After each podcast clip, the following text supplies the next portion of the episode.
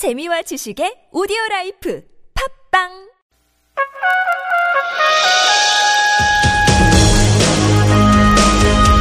열린 아침 김만흠입니다. 2부 시작합니다. 라디오 시사 프로그램 유일의 현역 중진의원 정치 토크. 나라는 태평하고 국민은 편안한 국태민안을 위한 정치 토크 태민 토크 시작합니다. 새누리당 김성태 의원, 더불어민주당 안민석 의원과 얘기 나눠봅니다. 두 분 나와 계시죠? 예, 안녕하세요. 김성태입니다. 네, 반갑습니다. 안민석 의원입니다. 예, 김성태 의원님. 예, 예. 김무성 전 대표가 이번 전당대회에서 비주류계가 또 비박계가 당 대표가 돼야 새누리당 혁신이 가능하다 예. 이렇게 얘기했는데 어, 가능한 결과로 나왔습니까? 어, 김무성 전 대표가 희망하는 그런 결과는 안 나왔죠. 예. 어, 그렇지만 이 전당대회 결과를 놓고 보면은 여러 가지 우려의 시각을 보내는 분들이나 또 언론이 많이 있습니다. 어, 저는 나름대로 의미도 있다고 봅니다. 무엇보다 헌정사상 최초의 여성 대통령을 만들었던 우리 새누리당이 예. 이번엔 보수 정당 최초로 호남 출신 당 대표를 탄생시킨 거거든요. 그래서 이 한국 정치사에 의미 있는 족적을 남겼다고 평가하고 싶습니다. 예. 또 앞으로 이제 이정현 대표를 중심으로 우리 새누리당이 지역 주의는 물론이고 또 우리 사회의 기득권을 허물어갔으면 하는 그런 바람이 있습니다. 예. 호남 출신 새누리당 대표가 된 것에 의미를 두고 새로운 한국 정치사 이정표를 만들었다라고 긍정적인 평가를 하고 있네요. 안민석 의원님도 그렇게 평가하세요? 네, 이번 새누리당 전당대회를 어, 유심히 이제 지켜봤어요. 어, 기본적으로 본질적으로 청와대와 친박이 지지하는 후보 대 김무성 의원님과 비박계가 지원하는 후보의 대결이었는데요. 결국에는 어, 청와대 친박이 에, 지지하는 이정현 후보가 이제 대표되셨습니다. 축하드리고요. 어, 2016년 또 대한민국 정치의 이제 신화의 주인공이 이제 되셨습니다. 예, 그런데 어, 결국엔 도로민주당이 된 것이죠. 도로 민주당이요? 도로 도로참, 친박- 예, 도로 친박당. 친박당이 된 것이죠. 그래서 이후에 청와대와 새누리당, 청와대와 여당이 수평적인 에, 당청 관계를 유지할지 아니면 수직적 당청 관계를 유지할지 지켜봐야 되겠지만은 아마도 수평적 당, 에, 당청 관계로 전락할 우려가 많다. 그리고 두 번째로 어, 이후에는 이제 친박 주도의 그 정권 창출 시도들이 진행되지 않겠는가. 따라서 김무성 전 대표의 입지가 위축되지 않겠는가. 그렇게 보아집니다. 네, 김성태 의원께 이 질문 추가로 드릴 수밖에 없네요. 예, 예. 지금 당 대표 이정현 의원 당선된 것뿐만이 아니라 최고위원 포함해서 지금 강석구 의원 한 사람 빼놓고는 이른바 친박으로 분리되는 사람들이 전부 당선이 됐고 또 그 득표의 구성으로 봤을 때 친박계 쪽이 이렇게 압도를 했는데 그게 당심의 반영인가요? 왜 그렇게 나왔습니까? 뭐 어떤 내용이 속에 들어있던 뭐 저는 어 이번 새누리당 전당대회에서 드러난 우리 당원들의 어, 뜻은 존중되어져야 되는 것이고 네.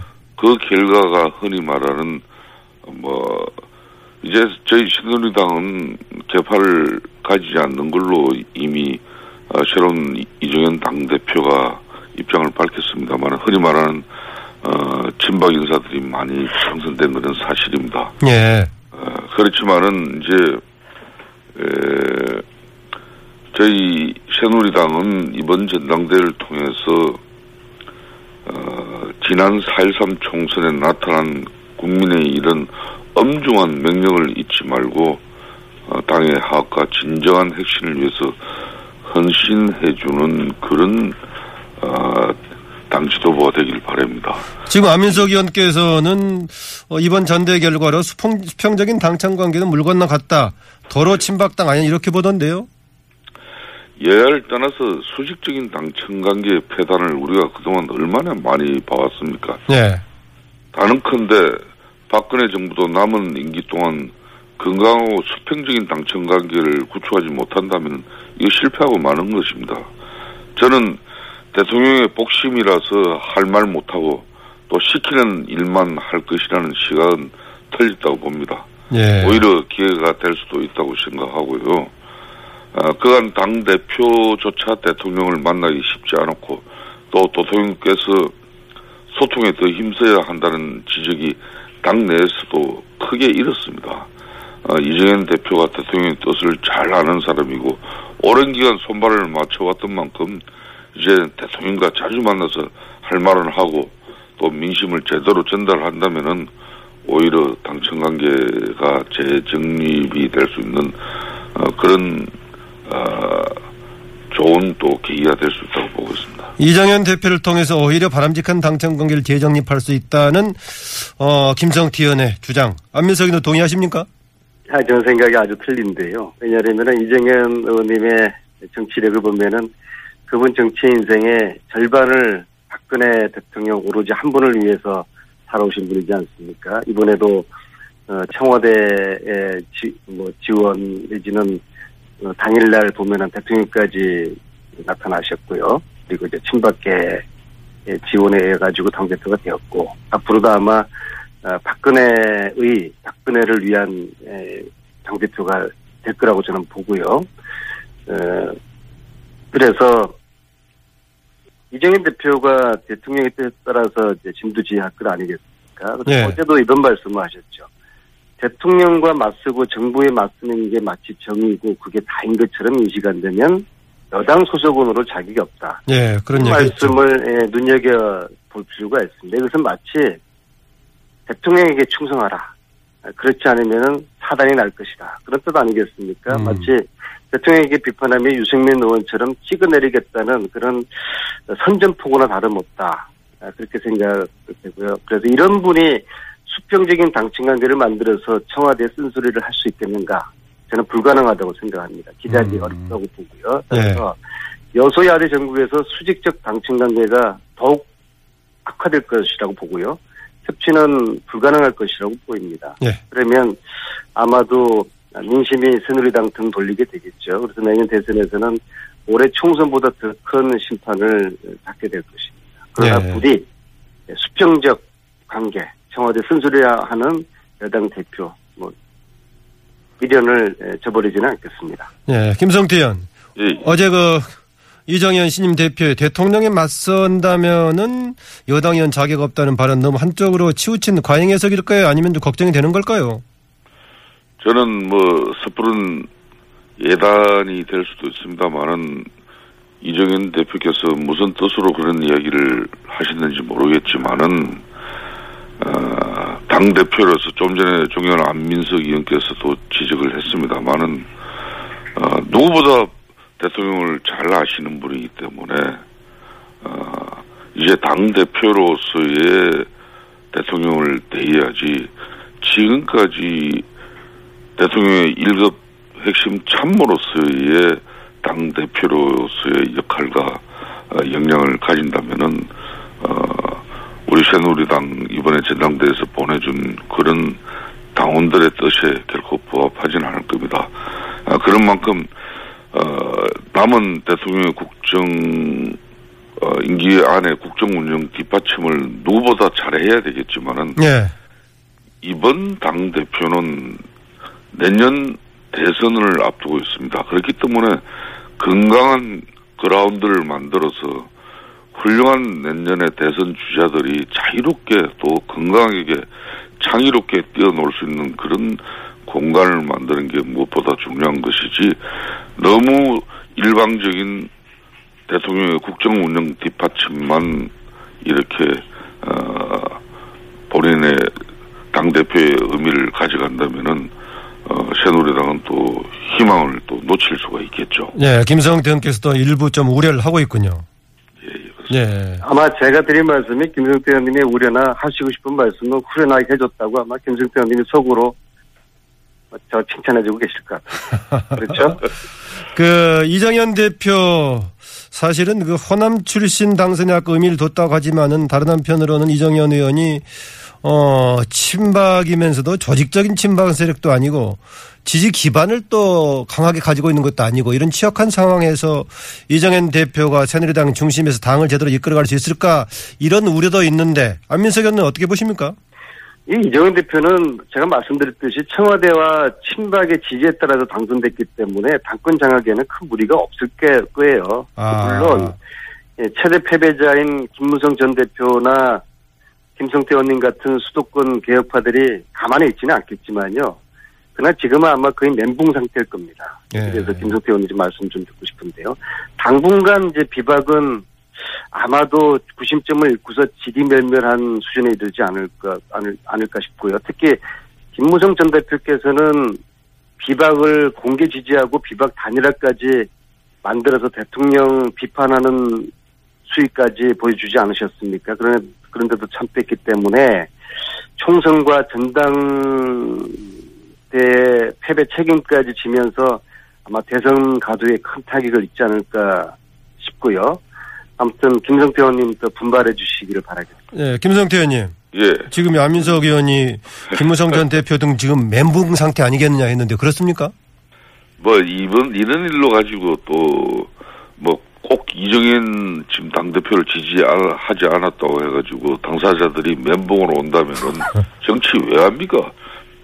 저는 뭐 그런 문제는 우리 안민석 의원께서 너무 크게 우리 당에 흔히 말하는 많은 사람들 걱정하고 계신 것 같은데 그럴 필요는 없습니다. 네. 에, 다만 영남을 기반으로 한 새누리당이 호남 출신 당 대표를 배출한 데 대해 더불어민주당 안민석 의원을 포함해서 많은 당들도 어, 이제 어, 더불어민주당 전당대회도 어떻게 가야 될 건지 막 깊은 고민을 할 겁니다. 네.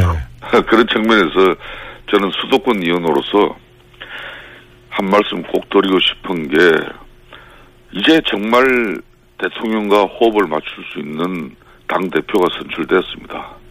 절대 일방 통행식 어, 당 운영이 어, 청와대와의 수직적인 관계에서 이루어진다면은 이정은 당 대표의 의미는 순식간에 날아가 버리고 말 것입니다. 음. 안민석 의원님, 이 이정현 대표 체제가 여당의 어, 대권 후보군들, 이 대권 가대에 뭐 어떤 영향을 줄까요? 그 전에 평소에 그 김성태 의원님의 장점이 솔직 담백한 말씀을 해주신 분인데 최근 들어서 아마 속마음하고 말씀하시는 거 상당히 많이 좀 괴리감을 느끼는데요. 네. 어떤 좀 솔직 담백하게 말씀해 주셨으면 좋겠고요. 어 먼저 이제 이정현 당대표 선출 이후에 청와대 다음 대선 시나리오는 친박 대선 후보 만드는 거 아니겠습니까? 음. 대선 경선을 관리할 지도부가 친박이 되었고 친박 후보가 될 가능성이 높아진 것은 사실이겠죠. 어, 그럼에도 이제 이정현 대표 체제가 꼭 성공한다고 볼 수는 없죠. 만약에 실패한다고 하면은 다시 또 여권 대선 가도가 이제 달라지게 될 것이고요. 예. 그렇게 되면은 이제 친박의 위기가 되고 반대로 또 비박이 비박에게 다시 기회가 될 수가 있겠죠. 정치는 생물이라고 하지 않습니까? 만약에 어, 앞으로 이정현 대표 체제 하에서 비박과의 갈등이 깊어지면은 분당을 포함한 정계 개편도 배제할 수 없는 상황이 올 것이다. 그러면 음.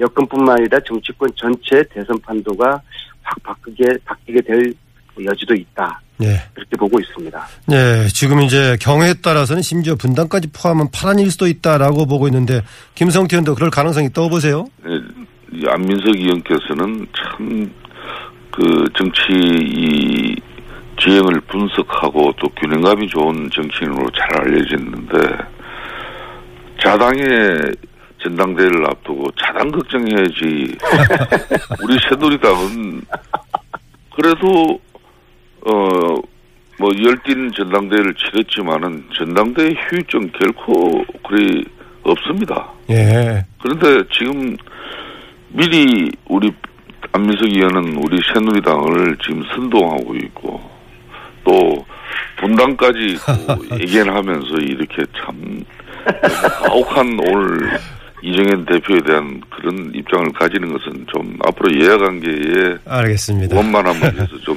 지양해 주셨으면 하는. 아까 제가 뭐 걱정하지 않아도 되겠습니까? 예, 예.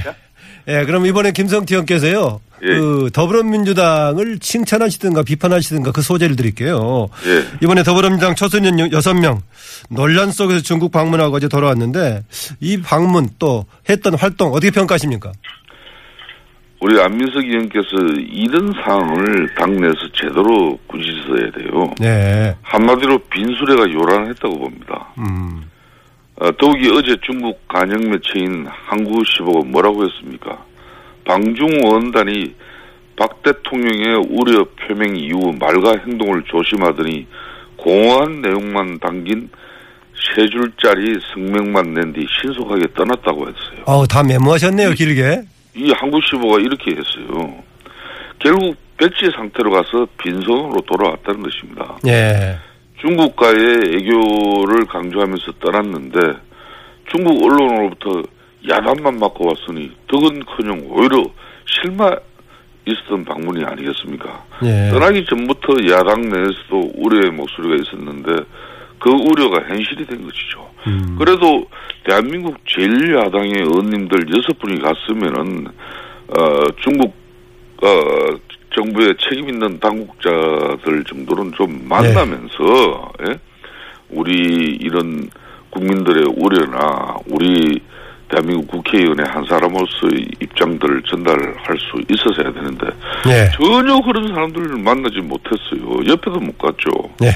그냥 교수님 학자들 몇 분하고 뭐 이런 이야기 하러 왜 갑니까? 한국에도 그런 분들 많이 계신데. 알겠습니다.